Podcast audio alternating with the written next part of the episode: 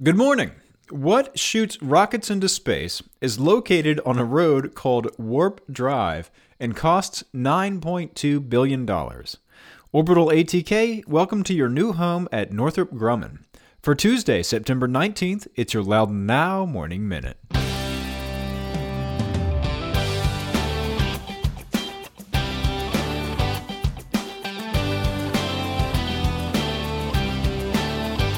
You and thousands of other people listen to the Morning Minute every day. It's trusted, it's personal, and you take it with you wherever you go. So if you've got a business, why not advertise on the Morning Minute and reach the thousands of people listening right alongside you wherever they are? Get in touch at loudounnow.com slash advertise or email us at sales at loudounnow.com. That's loudounnow.com slash advertise or sales at loudounnow.com.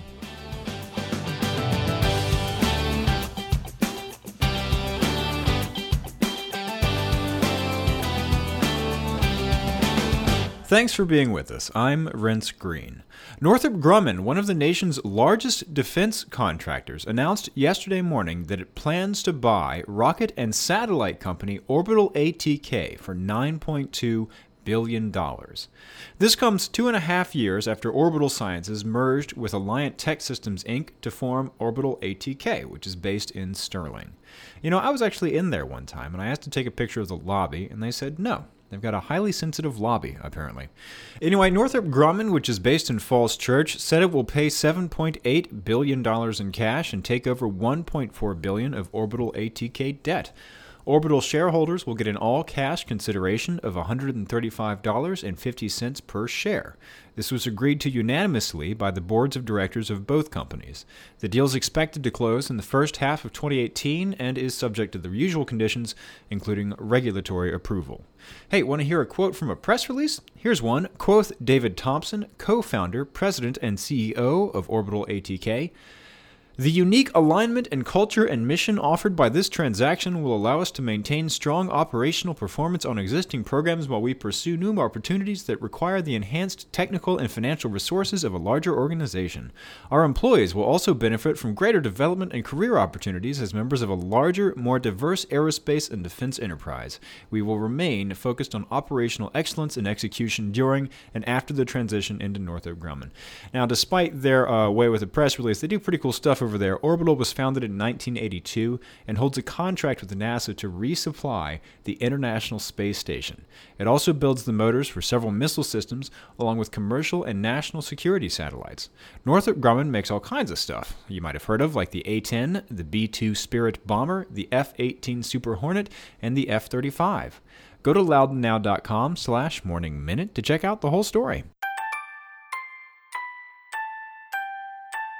In other news, happy birthday Estelle Keene. Mrs. Keene was born September 18, 1910. She turned 107 years old yesterday. When she was born, William Taft was president.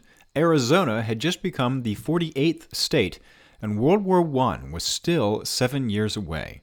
She was born in Jamaica, New York, and when she was about 10 years old, moved to Long Island. She moved to Loudoun with her husband, who is a builder, just as the county's building boom was starting. She says the secret to her long life is being kind, which I really like. She said she never got angry, which helps. That's put her in the running with some of the oldest people in the world. If you're curious, the previous oldest living person, Violet Brown, died in Jamaica on Sunday at the age of 117. That makes the new oldest person alive Nabi Tajima of Japan, also 117. Mrs. Keene was joined at a birthday party at Ashley of Lansdowne by her niece, Terry Weiss, her husband, Norman of Leesburg, and her great nephew, Matthew Abelson, and his wife, Alyssa of Fairfax County. Ashburn Supervisor Ralph Buona also showed up to wish her a happy birthday. Her one regret, she says, her height. She peaked at 4 feet 11 inches tall. Happy birthday, Mrs. Keene. County supervisors are pushing toward a new law on the books to take care of unsightly and dangerous properties, or blight. Today, blighted properties in Loudoun are governed by the rules of state building code, which only requires property owners to take action on unsafe structures, which state law defines as dangerous to the health, safety, and welfare of the occupants of the structure or the public, or so damaged, decayed, dilapidated, structurally unsafe, or of such faulty construction or unstable foundation that partial or complete collapse is likely. And in those cases, despite the state's colorful language, generally if you board up the windows and doors, you're good. Of course, if one of these blighted structures is in your neighborhood, you might not be thrilled about that. On October 11th, the Loudoun Board of Supervisors will hold a public hearing on a new ordinance that gives the county some teeth to go after those buildings. Under the new rules, if they're adopted, once a complaint is submitted, county staff goes out to inspect the property. If it violates minimum health and safety standards, the property owner has 30 days to present a plan to deal with it. If they don't, the county carries out its own blight abatement plan and puts a lien on the property to pay for the cost of that work. Dulles Supervisor Matt Letourneau first proposed the new blight ordinance.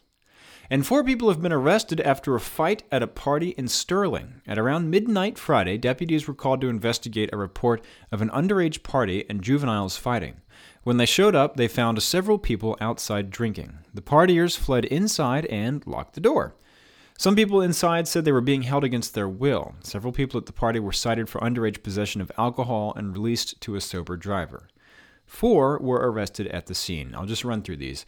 Janie Carballo Renderos, uh, 20 of Herndon, was charged with providing false identification to law enforcement, possession of alcohol under 21, and obstruction of justice. Zwei P. Wentzaw, 19, of Sterling, was charged with burglary, conspiracy to commit vandalism, destruction of property, trespassing, obstruction of justice, abduction, and possession of alcohol. Billy W. Quezada, 21, of Herndon, was charged with public intoxication. And not to make light of it, but tell me if you ever had a party like this. Michael D. Rodriguez, 19, of Sterling, was charged with burglary, conspiracy to commit burglary, conspiracy to commit vandalism, two counts of abduction, destruction of property, possession of marijuana, obstruction of justice, and possession of alcohol. He was held without bond at the Loudoun County Adult Detention Center. Get the full story on all these stories over at loudounnow.com. While you're there, read about Yoga Fest Retreat at Morven Park, October 6th, 7th, and 8th.